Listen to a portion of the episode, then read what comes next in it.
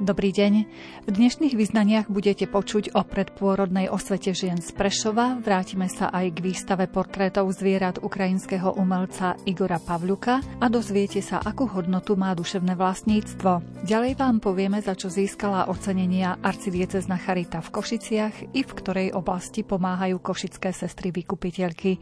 Reláciu pripravil tvorivý tým v zložení Jaroslav Fabián, Jakub Akurátny a Mária Čigášová. Vítajte pri jej poču počúvaní. Dnes chcel by som krídla mať nádejou oplývať nespútaný srdci byť k nebesám sa priblížiť nespútaný srdci byť, k nebesám sa priblížiť.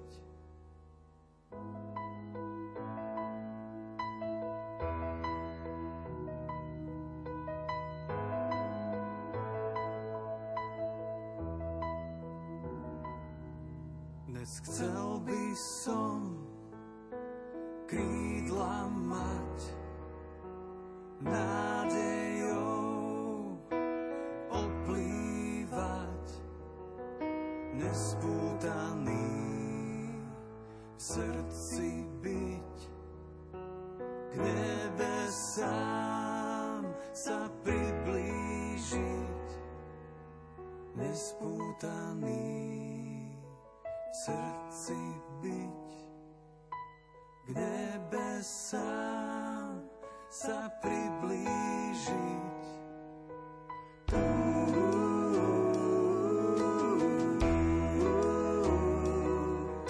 Narodenie dieťaťa je pre každú mamu nezabudnutelným zážitkom a nie len pre ňu. Príchod malého človečika je výnimočnou udalosťou pre celú rodinu. Občianske združenie Iniciatíva žien Prešov podporujú osvetu týkajúcu sa predpôrodnej prípravy, aby pôrod bol pre matky príjemným zážitkom. Pri mikrofóne Rádia Lumen je členka občianskeho združenia Tatiana Baníková. Myslím si, že určite je to pekné, že niekto vlastne si všimne takúto organizáciu, ktorá fakt nemá nejaké marketingové pozadie, ale fakt to robí tak zo srdca, robí to preto, aby pomohlo sa spoločnosti ako také, keďže pôrod sa týka našej spoločnosti, že to, ako sa rodíme dnes, takú spoločnosť si vytvárame v budúcnosti. A čo vy konkrétne v tejto oblasti môžete urobiť pre rodiny, pre mladých ľudí? Hlavnou úlohou je osveta, to znamená dávať tie základné e, vedecky podložené dôkazy o tom, ako funguje pôrod, ako funguje fyziológia pôrodu, ako podporiť fyziologický pôrod a celé to okolo toho. Takže my vzdelávame, robíme osvetu, robíme rôzne diskusie, besedy a zapájame hlavne verejnosť, aby sa zaujímala o tieto témy, lebo sú veľmi dôležité. Podporujete aj to, aby bol ocko, treba pri pôrode? Samozrejme, ten otec je súčasťou tej rodiny, ale v tomto smere potrebujeme reflektovať aj jeho rozhodnutie. Čiže ak je partner alebo otecko, manžel, akokoľvek, ktorý nechce byť pri pôrode, treba to rešpektovať.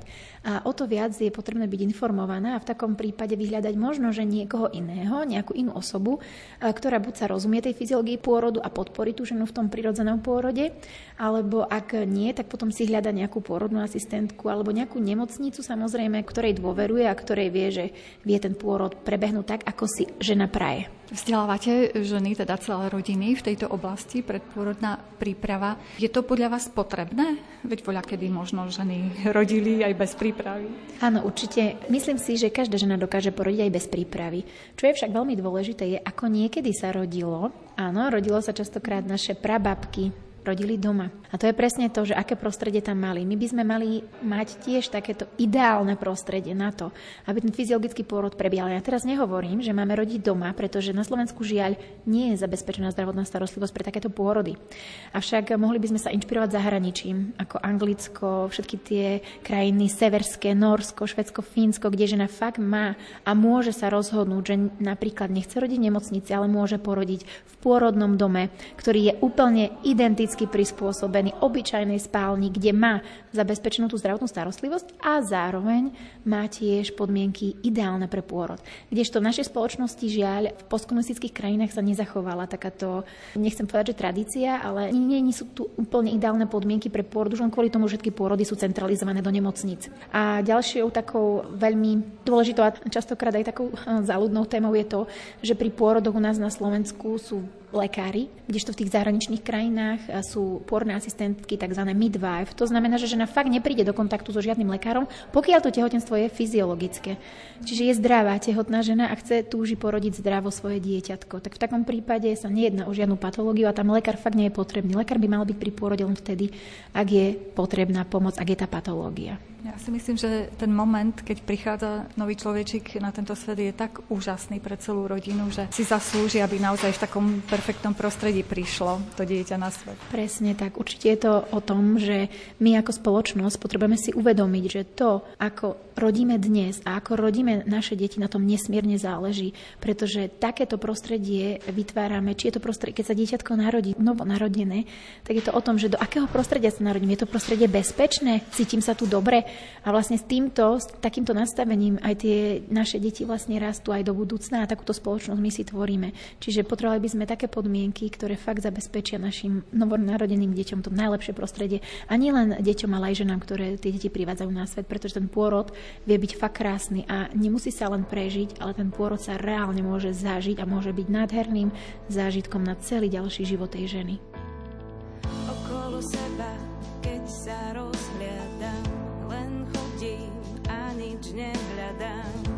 Niekde svetlo, inde temnota. Vedľa seba sú plač aj pohoda. Jeden ti svoje srdce odmyká, druhého sa to zjavne netýka.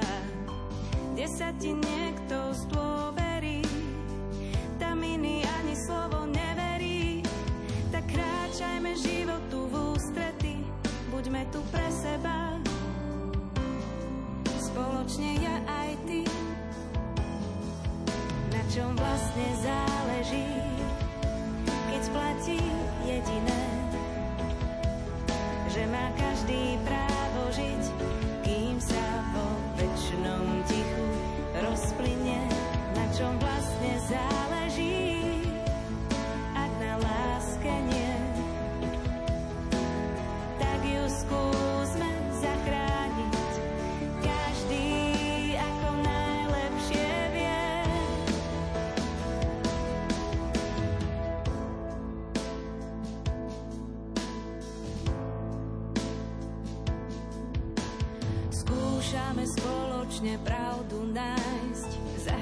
hranice všednosti občas zájsť, vážiť si život od prvej chvíle. Cesta je dlhá, prejdeme míle, nik nevie, netuší koľko dní. Nám osud na zemi pridelí, čas všetkým rovnako plinie. A jedného dňa aj tebe sa minie, tak kráčajme životu v ústrety buďme tu pre seba, spoločne ja aj ty. Na čom vlastne záleží, keď platí jediné, že má každý právo žiť, kým sa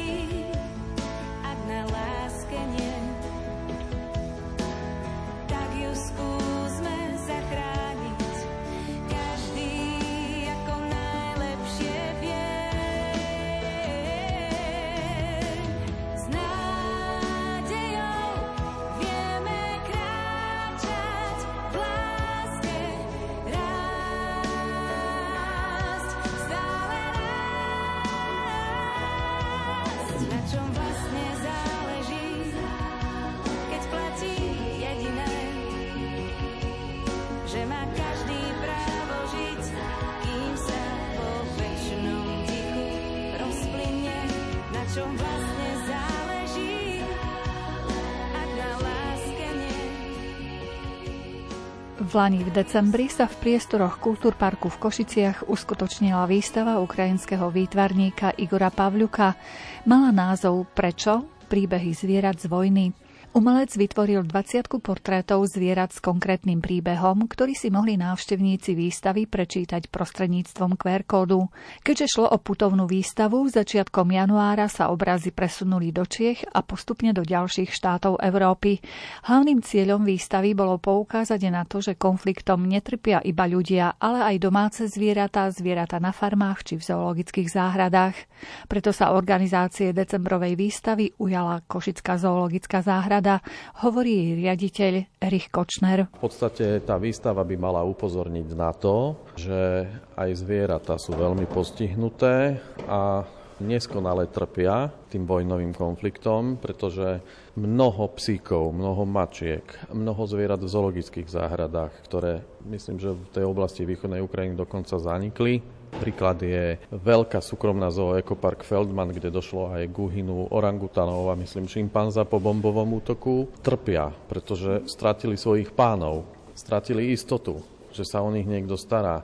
Takže si myslím, že tieto neme tváre sú vlastne také memento, ako má ten vojnový konflikt ďalší rozmer, ktorých je samozrejme niekoľko, no ale my sme zoologická záhrada, Takže keď ja som sa o tejto výstave dozvedel, že bude inštalovaná v Lodži, v novom kongresovom centre Orientária v Loďskej zoo, ktoré má kapacitu asi 500 až 600 ľudí a je tam niekoľko kongresových sál v rámci nového vstupného traktu. Veľká investícia, asi 80 miliónov eur.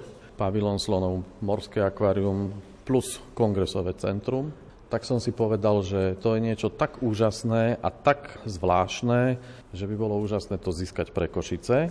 Tak e, s kolegami, s ktorým občas vozíme pomoc pre ukrajinské záhrady a pre ošetrovateľov a pracovníkov ukrajinských zoologických záhrad, sme sa dohodli, že sa ju pokúsime do Košic získať.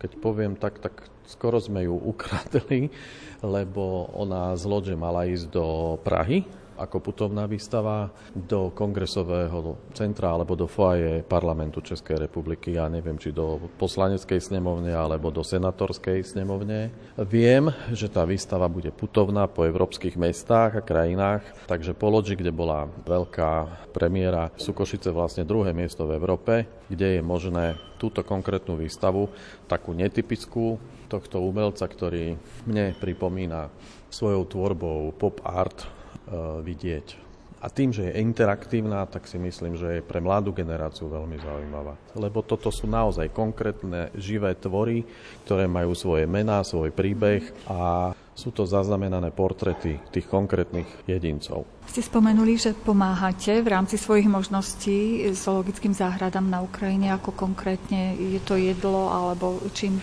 dokážete pomôcť?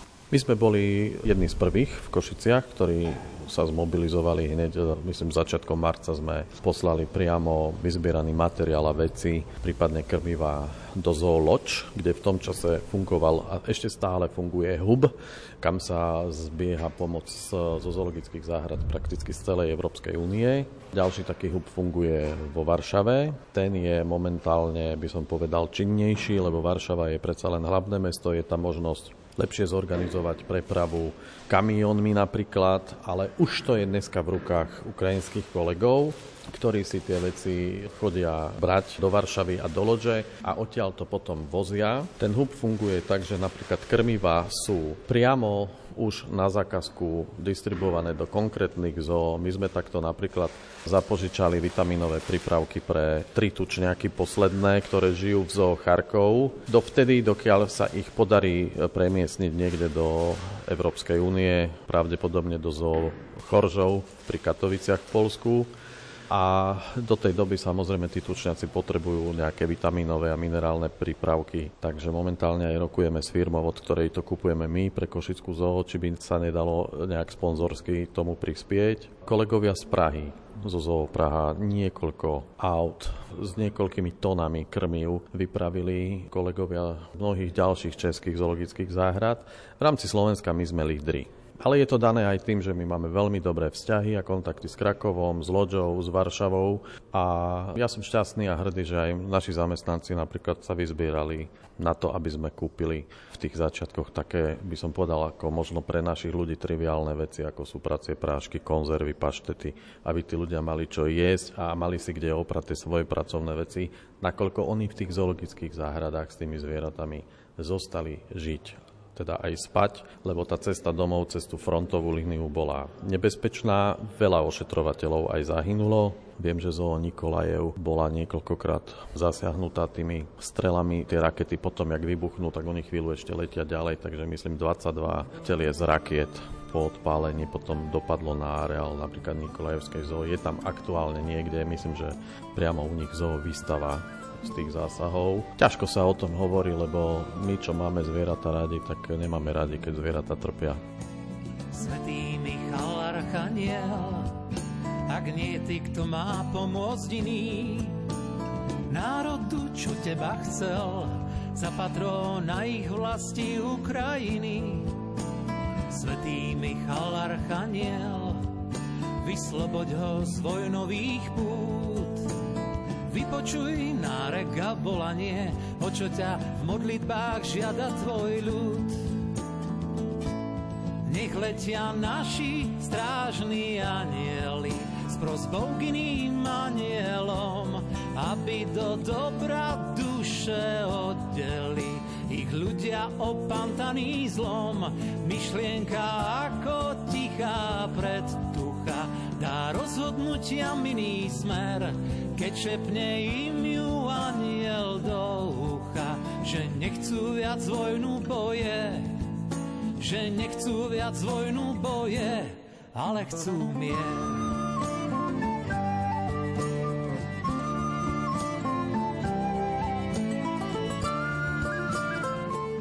Plánujete poskytnúť vy, Košická zoologická záhrada, azyl nejakým zvieratám, ktoré sú v ohrození? My sme skôr organizovali ten azyl, napríklad pre tie tri tučňaky náš zoolog, ktorý je koordinátorom pre európsky chov, s nimi komunikuje. Ale viete, v tom vojnovom období prepravovať tie zvieratá je veľmi riskantné. Urobilo sa to tak, že tie zoologické záhrady v západnej a centrálnej Ukrajine sú viac menej bezpečné, lebo to nie sú oblasti, ktoré sú zasahované priamo tým útokom, aj keď v posledných týždňoch vieme, že vlastne dneska sa bombarduje Ukrajina celá keďže tam nie je bezletová zóna.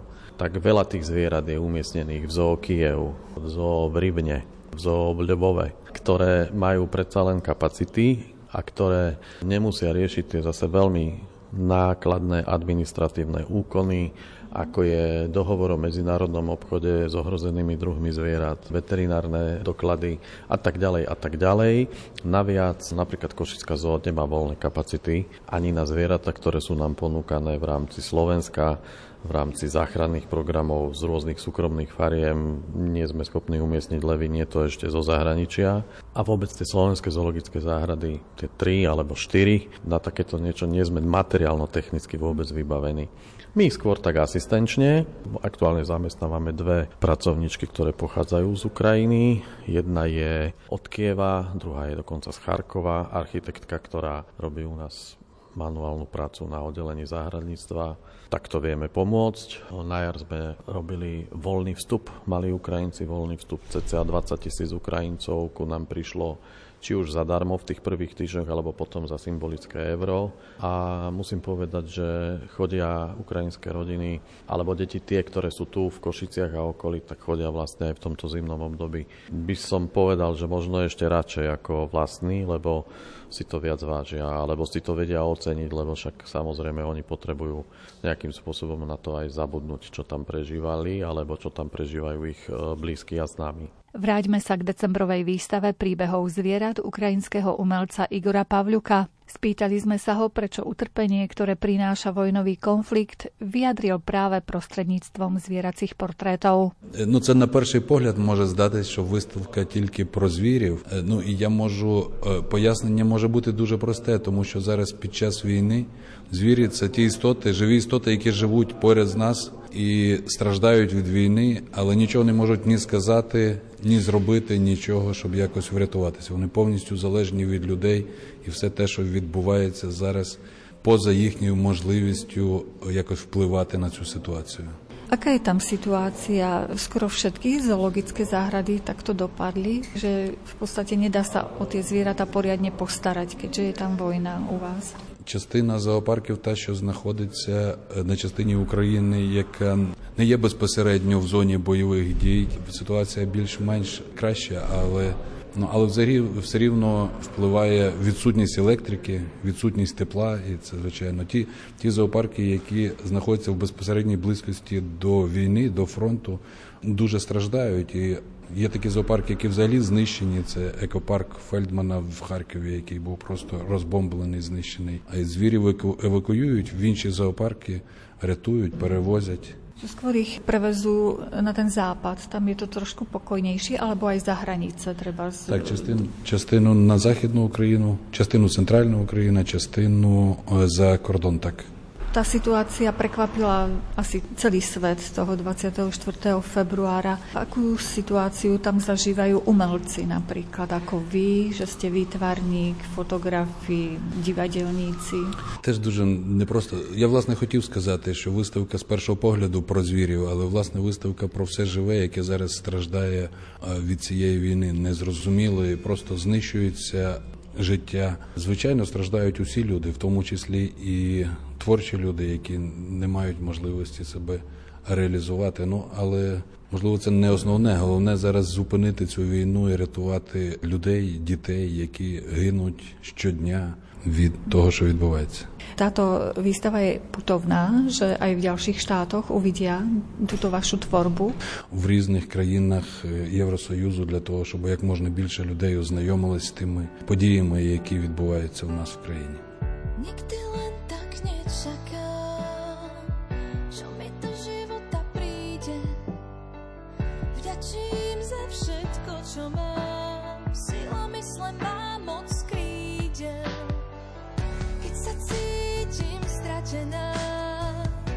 kráčam lesom, pokým vládzem, cesta skladá bremená, z duše, ktorú dusia hráce.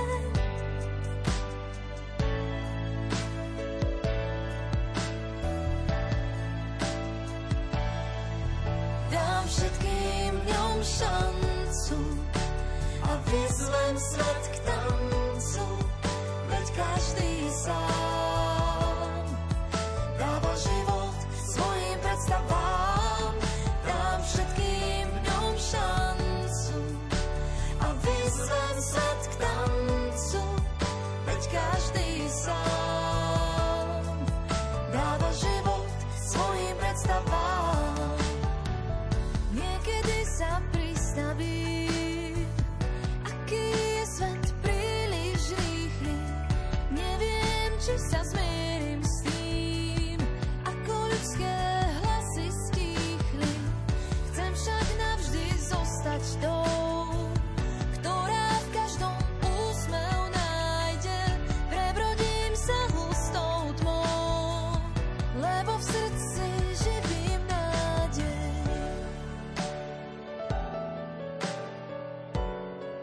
Možno patríte medzi tých, čo radi tvoria vymýšľajú a niekedy vymyslíte aj niečo výnimočné a originálne, či sú to nejaké hračky alebo počítačové hry, rôzne predmety, postupy, názvy, dizajn či vynález.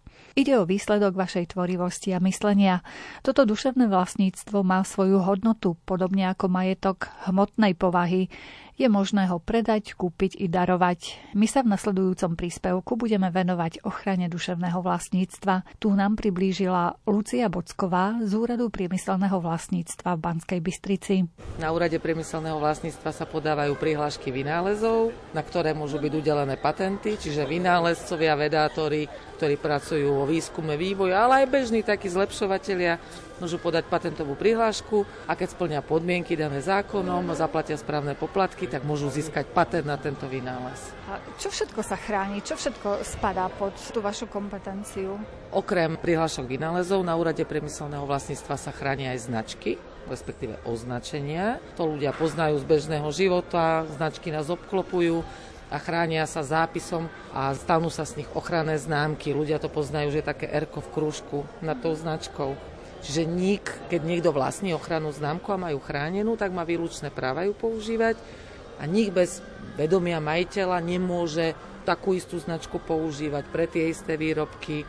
Ľudia isto poznajú fejky, ako sa predávajú a to sú presne tie napodobeniny tých značkových tovarov, že sa tvária, že sú teda opatrené nejakou značkou známou, ale to vôbec nie je tak. Sú nejaké postihy za to, ak by niekto e, používal značku, ktorá je chránená tým úradom, alebo používal nejaký postup, ktorý je chránený, alebo vynález, alebo zlepšovák? Tieto veci sú presne ošetrené v jednotlivých zákonoch. Patentový zákon má definované práva majiteľa, zákon o ochranných známkach. Na úrade priemyselného vlastníctva sa ešte chránia aj dizajny, čo sú tvary výrobkov. Okrem značiek samotný tvar sa dá chrániť. No a o to sa stará ten majiteľ. To je presne ten majetok. To je jeho majetok a on si to musí strážiť. To žiaden úrad nestráži, že niekomu niekto porušuje práva. Čiže keď vy máte, ja neviem, svoj tovar predávate, máte tam značku, dokonca máte chránený z hlatovo výrobku a zistíte, že vám to niekto napodobuje a že teda to predáva, tak vy sa musíte brániť. Napríklad ho môžete dať na súd. Ako zistí nejaký človek, myslí si, že niečo vynašiel, že či to už nebolo vynajdené, lebo tak v Amerike niekto mohol na to isté prísť napríklad? Toto, čo sa pýtate, je rešerš to robí úrad v rámci konania, pretože my naozaj skutočne musíme preklepnúť ten vynález, či ho náhodou niekto nevynašiel, bo jedna z podmienok na získanie patentu je novosť vynálezu. A to sa myslí naozaj celosvetovo. Aj keď on získa patent na území Slovenskej republiky, platný u nás, ale tá novosť sa myslí celosvetovo. Čiže my, patentoví experti, urobíme rešerš, práci a zistuje sa to cez databázy. Všetko už je digitalizované. Takže my vieme na to prísť, že napríklad niekto v Amerike niečo takéto vymyslel, alebo v Brazílii, alebo v Číne, alebo v Koreji. V rámci rešel, že nám takéto informácie vyskočia a my to porovnáme s tou patentovou prihláškou, čo je u nás podaná.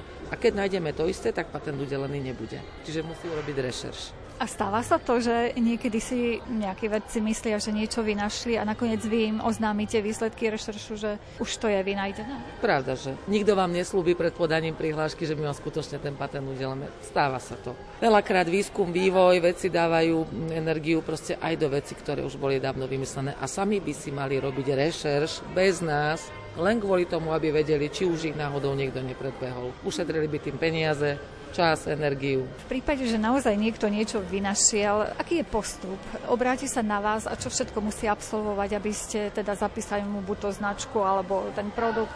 To, čo som spomínala, patenty, ochranné známky, dizajny, aj úžitkové vzory ešte musím spomenúť, to sú také malé patenty. Podlieha to konaniu. Že vždycky je to o podaní prihlášky, žiadosti na úrad priemyselného vlastníctva, zaplatenia správnych poplatkov za podanie žiadosti a potom každé jedno má svoje vlastné predpísané konanie a ten prieskum a sledovanie tých podmienok. V prípade napríklad patentov sa bavíme o rokoch, nie je to hneď udelené, čiže musí absolvovať rôzne kroky v rámci konania, rôzne prieskumy Napríklad ochranná známka sa zapíše do, ja neviem, možno do pol roka, do 8-9 mesiacov. Dizajny sa tiež celkom rýchlo zapisujú. Každé má svoje stanovený priebeh konania. Pokiaľ je prihláška v poriadku, tak ten prihlasovateľ, ono si to žije u nás vlastným životom, ale ak má nejaké nedostatky, tak my komunikujeme ako úrad s tým prihlasovateľom. Keď sa tie nedostatky dajú odstrániť, tak ho vyzveme na odstránenie nedostatkov. Keď nájdeme nejaký stav techniky napríklad, tiež mu to mu dáme vedieť, má možnosť sa k tomu vyjadriť. Trvá to nejaký čas, nie je to hneď zapísané a to konanie každé jedno je uvedené aj v príslušnom zákone. A na ako dlho je vlastne zapísaný ako vynálezca nejakej veci? Každé z tých priemyselných práv má nejakú platnosť, nazvime to, tiež je stanovená v príslušných zákonoch. Napríklad v prípade patentu na vynález, tak je maximálne chránený na 20 rokov. Potom už končí, už potom to riešenie je voľné, už končia práva, aj to za podmienky uplatenia udržiavacích poplatkov. Každý jeden rok platnosti patentu sa o to stará ten majiteľ a musí si platiť poplatky. Keď sa rozhodne po 5 rokoch skončiť, môže, ale potom už mu končí aj ten patent. Ale maximálne 20 rokov. Ochranné známky sú zapísané na 10 rokov každých 10 rokov sa dajú obnovovať. Samozrejme žiadosť poplatok sa musí podať na úrad. Dizajny sú platné napríklad hneď 5 rokov. a dajú sa pretlžiť 4 krát po 5 rokov, maximálne 25 rokov, potom končí aj ochrana dizajnom a užitkové vzory fungujú na inom princípe, sú hneď platné 4 roky, dvakrát po 3 roky môže predlžiť prihlasovateľ, čiže viac ako 10 rokov z neho nedostanete. Ak už má ten e, vynálezca chránený nejaký produkt alebo značku, tak potom je to už na ňom, aby tí, ktorí chcú využívať ten jeho vynález, sa s ním dohodli nejako? Presne tak, lebo úrad nie je obchodné miesto, my sme registračný úrad, čiže my máme gestii správu tých priemyselných práv ale všetko ostatné sa stará majiteľ toho práva. Ako som spomínala, je to nehmotný majetok, je to jeho, keď to chce niekomu predať, môže, alebo niekomu udeliť licenciu na využívanie, že stále to ostáva jeho majetkom, ale povolí niekomu využívať ten chránený predmet priemyselného práva. Toto všetko je na ňom. Počas e, vašej praxe, čo také zaujímavé ľudia zapisujú ako vynálezy alebo značky? Keď si spomeniete, určite je toho veľmi veľa, len tak na ilustráciu.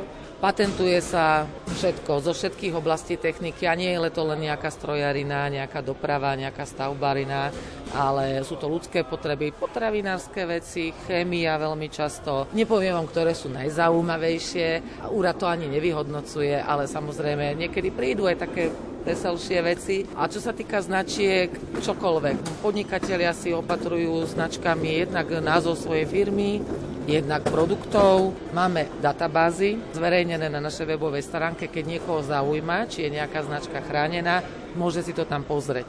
Čiže dá sa zistiť, či už to náhodou napríklad nie je obsadené, či už to napríklad niekto iný nevlastní a to je tiež tá rešerš, ktorú som spomínala predtým. A je na Slovensku veľa ľudí, ktorí niečo vynajdu? Povedzme, že v pomere na počet obyvateľov, ale áno, podávajú prihlášky. Skôr by som to inak povedala, z najväčším podávateľov prihlášok sú univerzity napríklad. A to sú presne tie pracoviská, výskum, vývoj, desiatka kusov prihlášok, ale aj, máme aj inovatívne firmy na Slovensku. Samozrejme, tie si tiež chcú chrániť svoje duševné vlastníctvo, čiže chcú získať tie výlučné práva na využívanie svojich vynálezov. A potom sú to takí samostatní vynálezcovia, čo by nie, nájdu sa aj takí.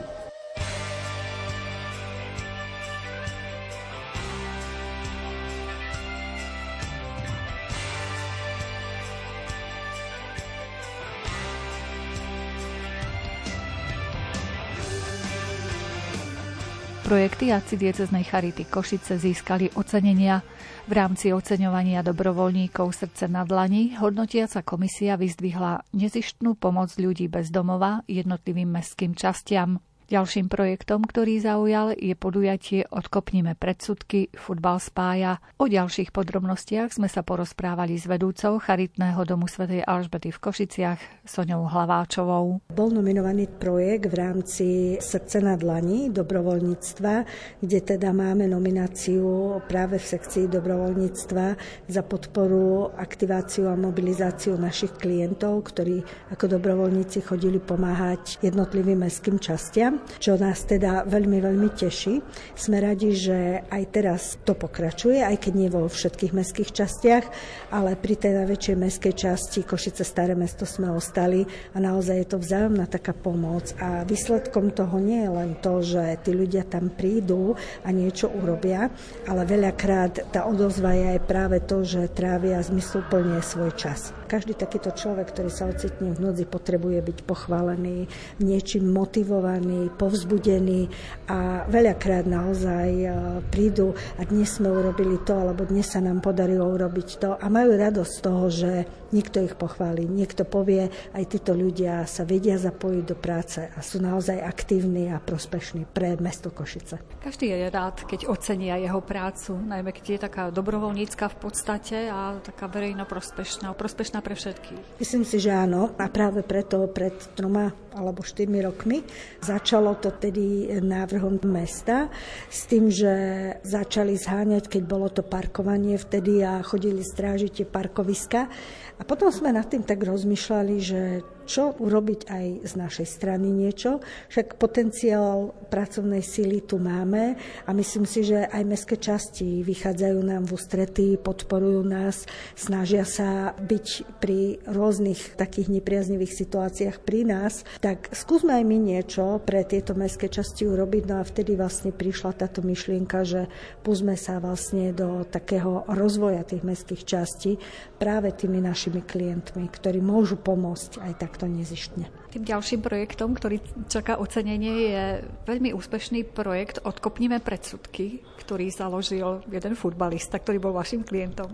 Áno, bolo to veľmi, veľmi dávno. Toho roku sme už mali 13. ročník, teda minulého roku. Toho roku sa chystáme 14. ročník. Je už to taká tradícia, kedy áno, naozaj Karol Sabadoš, bývalý internacionál a niekedy hrajúci aj v Slavie Praha, prišiel s takou myšlienkou pred mnohými rokmi, že tak by som si ešte zahral, alebo aspoň sa pozrel na tých našich bývalých spoluhráčov, skúsme niečo vymyslieť tak vtedy viem, že máme načencov.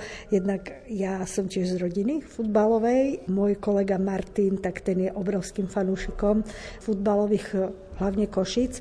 Tak vtedy sme dali hlavy dokopy a vtedy sme si povedali, tak tú myšlienku, ktorú ten Karol nám tu nechal, poďme rozvíjať. A prvé dva roky si pamätám, ako sedel na tom vozíku a sledoval tých svojich kolegov a tí boli radi. A z tejto jeho myšlienky sa naozaj už toho roku stane 14. ročník. Pripomeňme tú pointu, že v tom futbale sa stretávajú treba mestskí policajti, študenti stredných škôl a podobne. Áno, aj ten názov, že odkopneme predsudky, futbal spája, je práve s tým, čím my bojujeme stále. Bojujeme s tým, aby široká verejnosť pochopila, že dostať sa dnes na dno nie je problémom, pretože dnes môžeme mať všetko a zajtra nemusíme mať nič, čiže tá hranica je veľmi tenká, kedy môžeme stratiť prácu, môžeme môžeme mať byt v exekúcii a jednoducho ocitneme sa tam, kde sú dnes oni. A veľakrát práve tam majoritná spoločnosť nevie pochopiť týchto ľudí. Myslia si, že keď sa nazývajú ľuďmi bez domova, tak ide o špinavých, zanedbaných ľudí, ale naozaj opak je pravdou. My sa snažíme týchto ľudí dostať z týchto problémov a vrátiť ich späť do života. Či už pracovne, či už sociálne, ale sú to naozaj takí ľudia ako každý jeden z nás. Sitting all day at home with all my hands. Why would I waste time in the summer When there's many moments I could miss? Fresh air and new people I could make new friends. Even though I'm not a runner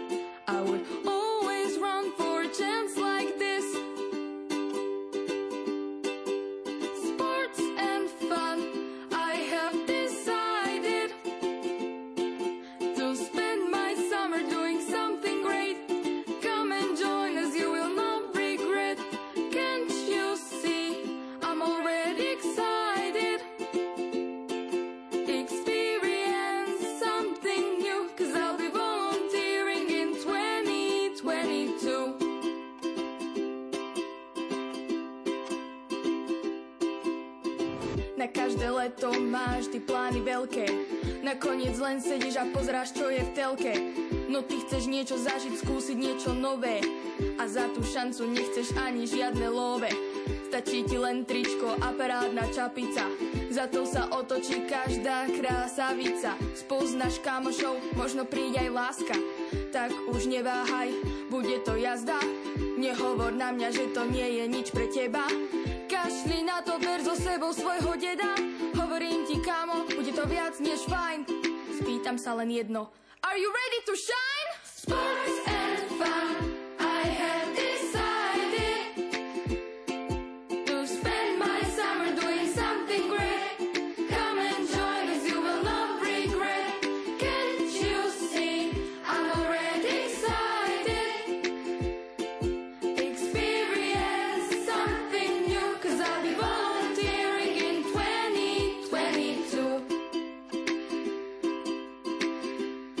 Za nami je, dúfajme, už zima.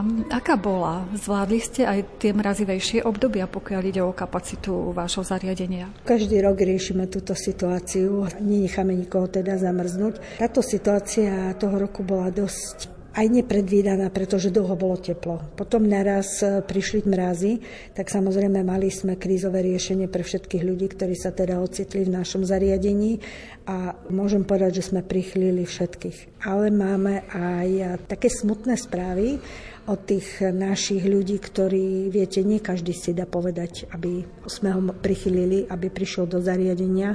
A niekedy naozaj tá sloboda u týchto ľudí je tak silnejšia a túžba potom alkohole, že sme mali bohužiaľ aj dva prípady, kedy títo ľudia prežili ale ostali v nemocniciach a sú po amputácii končatín.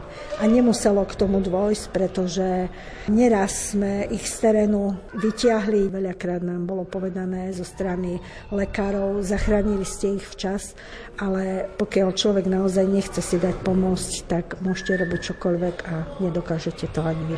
To je pravda, čo vravíte, lebo naozaj aj by ste im pomohli, ale ak oni nemajú o to záujem a možno si ani neuvedomujú, aké to môže mať následky do budúcna, tak tak ťažko im je pomáhať. Práve to. Ja si ale myslím, že tieto dva prípady, ktoré sa stali, boli takým odstrašujúcim prípadom pre tých ostatných. Ja som videla, keď veľakrát rozprávame o tom aj na komunite, o tých následkoch, ktoré môžu teda byť z toho, že ten alkohol im môže priniesť ešte väčšie nešťastie ako to, že sa stali len ľuďmi bez domova a nemajú strechu nad hlavou, ale môže im spôsobiť aj trvalé zdravotné následky tak som videla u tých našich klientov, že sa trošku takto začali nejak, by som povedala, správať zodpovednejšie a nemusíme naozaj ľudí nepušťať do zariadení kvôli tomu, že sú agresívni a sú pod vplyvom alkoholu, ale ako keby si teraz všetci uvedomili, že vážim si to, čo mám a budem radšej dodržiavať pravidlá, ale budem mať teplú postel a strechu nad hlavou. Stále sa nájdú ľudia, ktorí vám dokážu pomôcť nejakými vecami pre vašich klientov alebo možno dobrovoľnícky? Určite áno, sme radi. My máme v rámci Charity sociálny šatník a my stále teda vyzývame týchto ľudí k tomu, aby ak majú hlavne obu, ktorá je asi najviac nedostatková, aby teda prišli, oslovili nás a to ošatenie aj tú obu nám priniesli, ale určite veľmi radi privítame, či už sú to obliečky, či sú to plachty, či sú to uteráky, deky, čokoľvek, čo môže týmto ľuďom pomôcť. Vieme, že máte zariadenia, kde môžu ľudia len prenocovať a vy sa na Bosákovej dokážete aj tak trošku priebežne tým ľuďom venovať. Zaznamenávate aj úspechy, že nájdu si prácu, nájdu si ubytovanie, naozaj, že tak sa im podarí v živote uchytiť, že môžu žiť už potom bežný život? Určite áno, áno, máme dve zariadenia. Jedno zariadenie je nocľahareň Emauzy, ktoré naozaj je v režime toho pre účel prenocovania a ráno odchádzajú preč. Na Bosakovej máme kombinované zariadenie, kde je útulok aj nocľahareň, ale keďže chceme motivovať týchto ľudí, aby sa posunuli ďalej, tak majú príležitosť aj tí, ktorí sú v nocľaharni, v prípade svojho záujmu, e, ostať v zariadení, ale vyvíja sa nejaká činnosť. Každý deň máme rozvoj pracovných zručností, čo nás veľmi teší a aj v spolupráci so Starým mestom, za čo im ďakujeme, môžu naši klienti ísť, ponúkať a prezentovať naše výrobky, ktoré vyrobia na Dominikánske námestie a oni sa z toho tešia. Oni sa tešia z toho, keď príde človek a povie, že mám záujem o to mydlo, ktoré ste urobili, mám záujem o tú tašku, ktorú ste ušili. A pre nich je to, ako ja vidím na nich, keď sa vrácajú z tých z takých zbierok dobrovoľníckých, že jo, viete čo, toto sa im páčilo, toto ešte musíme dorobiť a naozaj majú ten pocit tej radosti, že niekto si ten výrobok zoberie a niekto ho aj doma použije. Čiže aj takým spôsobom môžu poslucháči vás podporiť, že si kúpia e, ten e, ručný výrobok vašich klientov? Áno, určite. Za dobrovoľný áno príspevok máme, či už v zariadeniach, alebo nás môžu nájsť aj na Dominikánskom námestí, kde aj teraz pred Veľkou nocou už teraz vytvárajú rôzne veľkonočné vajíčka, veľkonočné mydielka, takže určite áno, bude o nich počuť a budú ich môcť aj vidieť na tých trhoch na Dominikánskom námestí, kde sa naši klienti teda pochvália tým, čo vedia. Pred nami je pôstne obdobie, Veľká noc. Vy sa zvyknete taktiež e, so svojimi klientmi za spoločným stolom aj pred Veľkou nocou stretnúť. Asi sa môžu tešiť už teraz na to. Myslím si, že áno, a keďže každá dobrá vydarená akcia sa plánuje dopredu, tak už teraz vieme, že ju plánujeme zhruba, keď sa nemýlim, 4.4., kedy vidíme, či to bude teda v prítomnosti pána arcibiskupa alebo niekoho iného, ale určite peknou sviatočnou omšou zahájime taký začiatok tej Veľkej noci a naše kolegynky pripravia tak ako pripravujú na Vianoce, tak pripravia aj na Veľkú noc tie veľkonočné pokrmy, ako je hrudka, ako je e, vajíčko, ako je šunka, klobáska.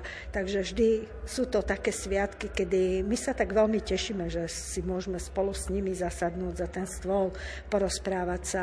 A oni majú zase taký dobrý pocit, že majú vytvorený taký náhradný domov, kde sa myslí aj na, na nich e, aj počas týchto sviatkov. Keď sa tak rozprávate so svojimi klientmi, ako najčastejšie prišli o svoj domov?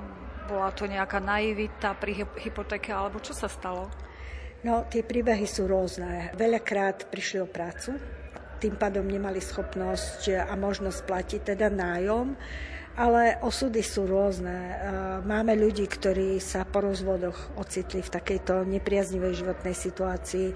Máme klientov, ktorí ukončili ústavné zariadenie, čiže prišli buď tých detských domovov, teraz sa to už volá Centrum pre rodinu a nenašli si nové bývanie a situácia naozaj nie je ľahká, pretože aj my sa snažíme ich čo najskôr e, zapojiť do života a niekde ich posunúť ďalej, ale pri týchto cenách, ktoré sú dnes, je veľmi ťažké nájsť pre týchto ľudí čo je len pod nájom.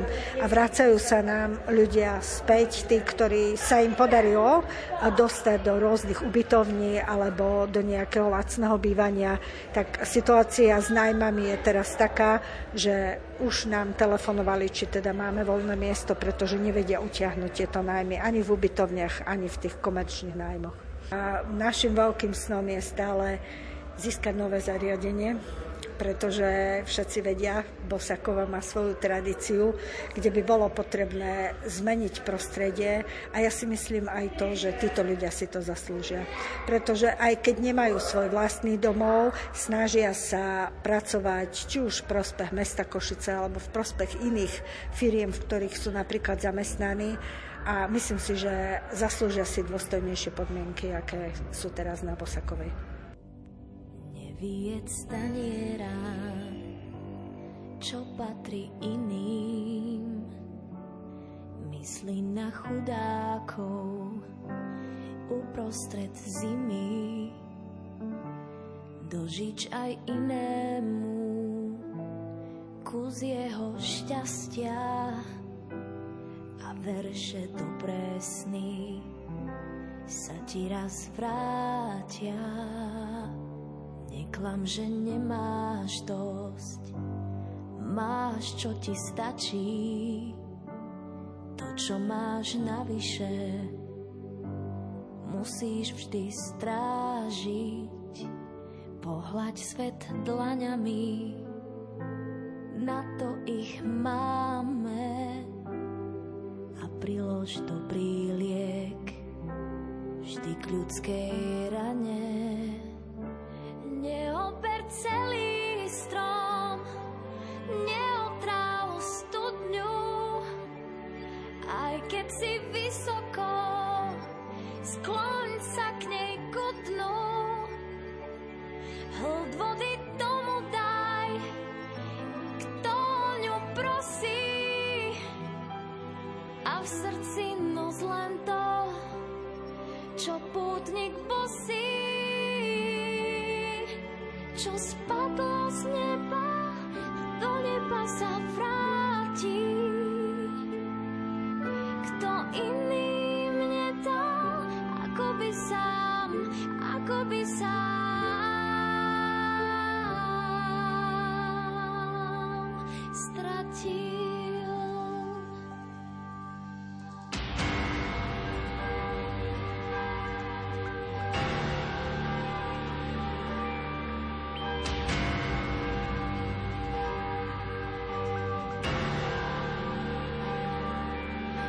Sa do očí, deťom a chorým, tým, čo sa chytajú, aj slamky v mori. Skús plachtu rozprestrieť, keď niekto mrzne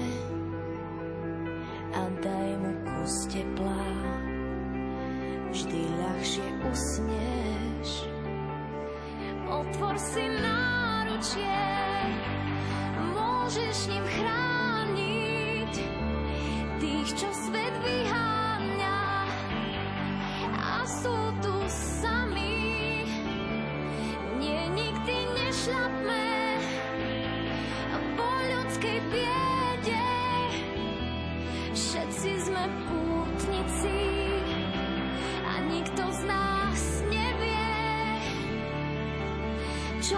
Prišlo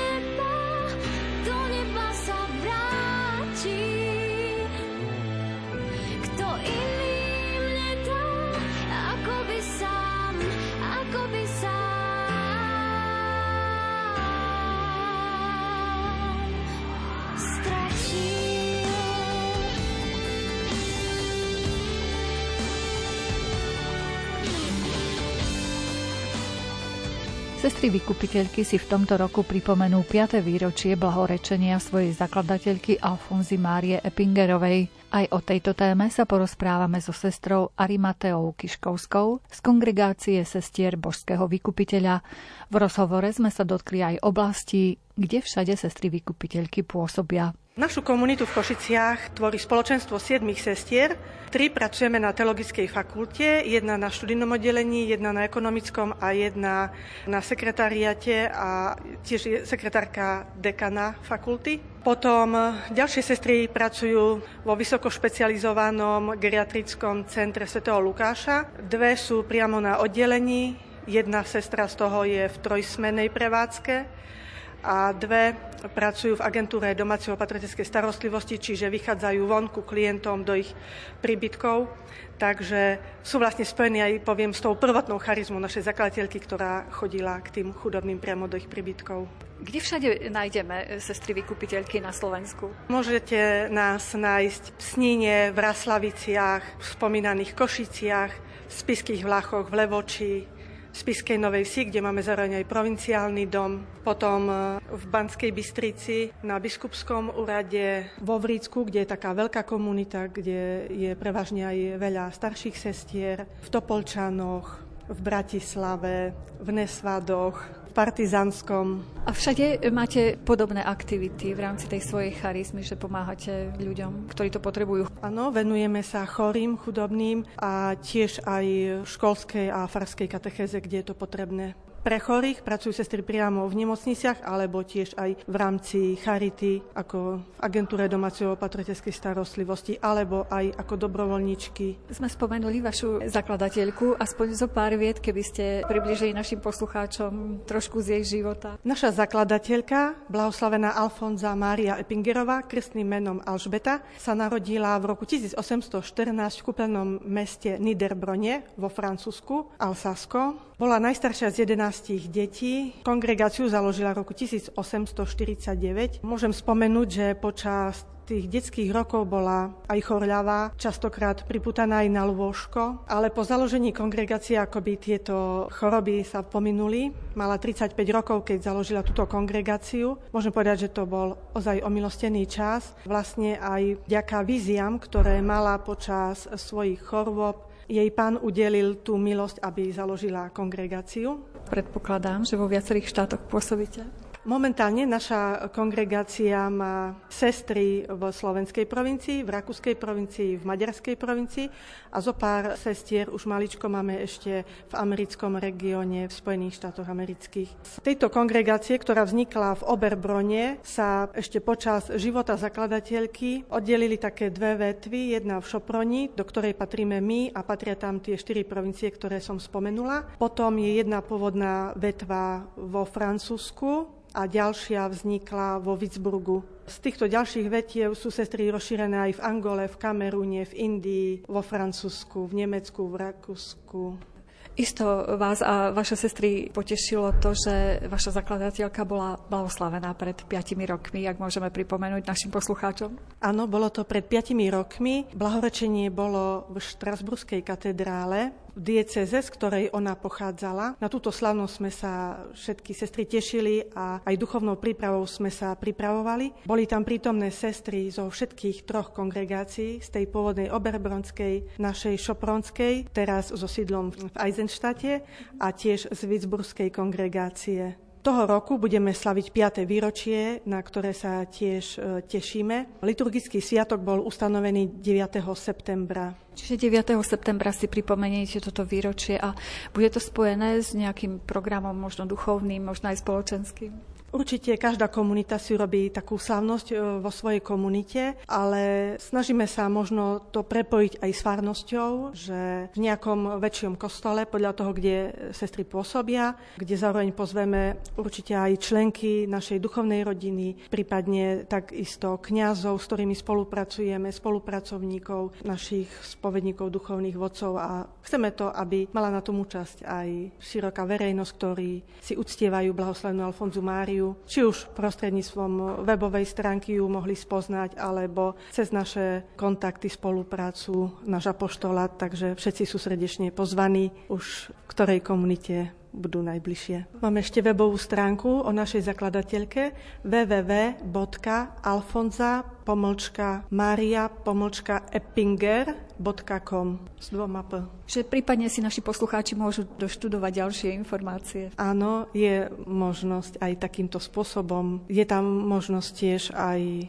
pozrieť si literatúru o zakladateľke z jej života, Poslucháči, dúfam, že si už zaznačili 9. september. Vy ste spomenuli aj tú duchovnú rodinu. Tá e, má podobné aktivity ako vy, sestry? Duchovná rodina na Slovensku bola založená v roku 1997. Členky duchovnej rodiny sa podielajú takisto na našej charizme, sú spätí s charizmou blahoslenej Alfonzy Márie. To znamená, že taktiež čítajú jej spisy, prehlbujú sa v nasledovaní skutkov telesného a duchovného milosrdenstva a majú tiež účasť aj na našich modlitbách. Raz ročne si vykonávajú duchovné cvičenia a raz v mesiaci sa stretávajú v nejakom spoločenstve, ktoré je blízko našej komunite. Bude to priamo v našej komunite alebo aj mimo komunity, ale máme tie členky duchovnej rodiny pri tých našich komunitách rozšírené. Vyznania našich hostí sa končia, môžete si ich vypočuť ešte raz v repríze v sobotu o 14. hodine. Reláciu pripravili Jakub Akurátny, Jaroslav Fabiana, Mária Čigášová. Ďakujeme vám za pozornosť a želáme vám pekný deň. Stojíme na prahu dvier oproti sebe, poď ďalej vítam ťa v soli i v chlebe. Sadni si za stôl a daj si pohár sme si sadli, pokorní malí, tak porozprávaj, ako ste sa mali, čo ťa svet naučil, ako sa mu vodí. Vystiera unavené ruky, ako plášť zo snou nesplnených tkaní palmové listy z prianí. Čokoľvek, čo nás na koncoch stola spojí. Šilnaté drevo teraz háče tie, ako múr, hoci nás inak volá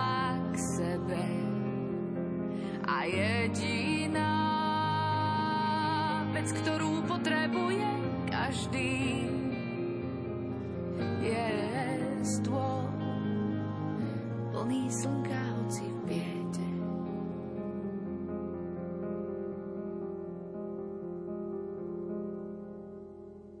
Jasný pohľad do očí a ukáž dlane, nemohol si sa zmeniť na nepoznanie, sám si si bieda a sám aj požehnanie.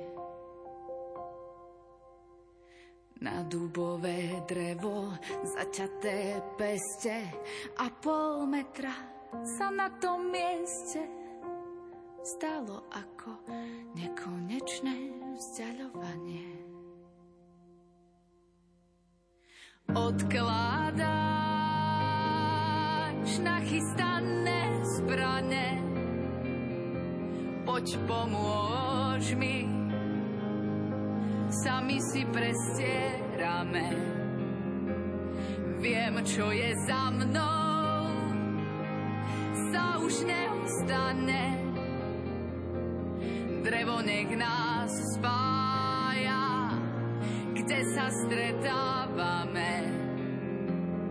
Vystieram